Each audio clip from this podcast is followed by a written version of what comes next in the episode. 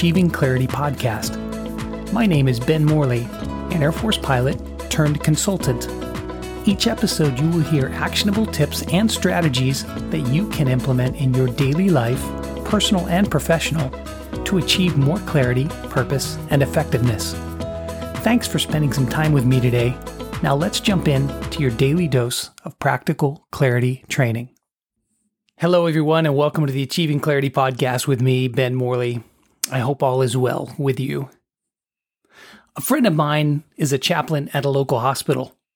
He sees a lot that happens with humanity in this role. Sometimes it is the hurting in society, and sometimes it is the celebrating of the healing and the new chapter in life that is experienced for the patient being released back into the world. He has honed the skill of being absolutely present with the person he is working with tuning out everything non essential to be completely in the moment with them, providing an ear to listen or counsel if requested. He told me of this recent situation I share with you here. A husband and wife from Montana were traveling the country by motorcycle. They had left their great state and first headed east, up to Maine, then down the east coast to Florida, across the panhandle and the south into Texas, toured the Southwest, then entered Southern California. Up the West Coast, they went into Washington State, where my chaplain friend lives, and they were beginning their journey back home to Montana. As they were making their way out of Seattle, the wife said she did not feel too well that morning. They continued riding. She still was not feeling good and eventually told her husband that something just was not right and they should pull into the hospital to get this checked out, so they did. The hospital they stopped at is where my friend works. After in processing and after in processing, they admitted the wife to a room and ran some preliminary tests, her husband at her side. When the doctor came into the room, he brought with him my friend the chaplain. The doctor informed this woman that she was experiencing a ruptured abdominal aortic aneurysm and she was bleeding to death internally. He told her that all of his operating rooms were currently full. The nearest hospital with an available operating room was 20 minutes away. The operating room team would need an additional 20 minutes to prepare for surgery, and the doctor was 30 minutes away. So the absolute earliest time she could receive medical care was in just over an hour. At the rate she was bleeding, she had 44 minutes to live. With that, the doctor told her he would leave her in the care of the chaplain to make her decisions together with her husband, and the doctor turned around and left the room. Pause and let that sink in. My chaplain friend then took over. The couple realized the odds were against them to make the surgery happen and came to grips with the reality that this was where this woman was going to spend her last minutes of life on this earth.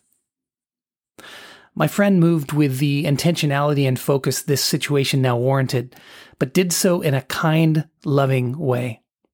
He asked the woman if she had a spiritual belief. She said she was Christian, so he asked if she felt she was right with God. She said she had strayed from her faith in the last few years and wanted to pray, so he prayed with her for a couple of minutes to address the issues. She thanked him and he commended her because she was going to meet Jesus in 42 minutes. He then guided her with making the phone calls she needed to make. Understanding the husband was in the room as well, the chaplain included the husband in these decisions and let them in this process. He led them in this process. Minutes went by as the calls were made. As the couple kept working together to make these calls, the chaplain excused himself from the room to give them their last time together. At the 35 minute mark, 35 minutes after the doctor had informed them of this grave situation, the chaplain re entered the room to find the husband holding his wife, who had now lost consciousness. At 40 minutes, she passed away. I share this story with you to ask what may now be questions you have likely asked yourself how would you handle this situation if you were told you only had 44 minutes to live? You woke up that morning, had breakfast with your loved one, got back on the motorcycle to make the day's trip to your destination that evening where you had reservations for the night. You were not feeling well and stopped into a lo- local hospital just to check if everything was all right, and now realize this is where you are going to spend your last moments on earth. Who would you call? What would you say? How long would you stay on each phone call, knowing you had more calls to make and the minutes were ticking away? If you have a spouse and they were in the room with you, what would you say to them? The doctor's actions, initially seeming abrupt and a bit cold hearted, were actually the best choice for him to make. Human nature is to ask questions for clarification in a situation. Imagine the questions that could be asked for this scenario. How did this happen? Tell me more, etc. None of these questions were of any importance to the matter at hand, and I think the doctor knew this so the best way to help this couple focus their actions in this limited time was to remove himself from the room. My chaplain friend moved with a laser like focus because this is what the situation required, ensuring the vital actions were performed in the time allowed. It is my fervent hope and prayer that everyone listening to this lives a long, healthy, fulfilling life, and that the inevitable passing that will occur to each of us happens with loved ones nearby, enabling sufficient closure and time together. But if you were told you only had 44 minutes to live, how would you spend them?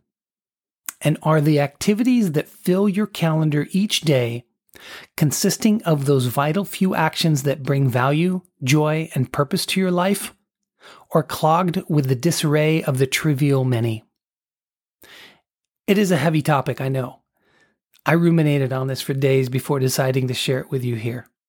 But I hope this has been of some value to you, and as always, best to you. Thank you for listening to the Achieving Clarity podcast. We hope you liked it. To hear more tools and strategies to help you in your personal and professional life, subscribe to our podcast. Thank you again.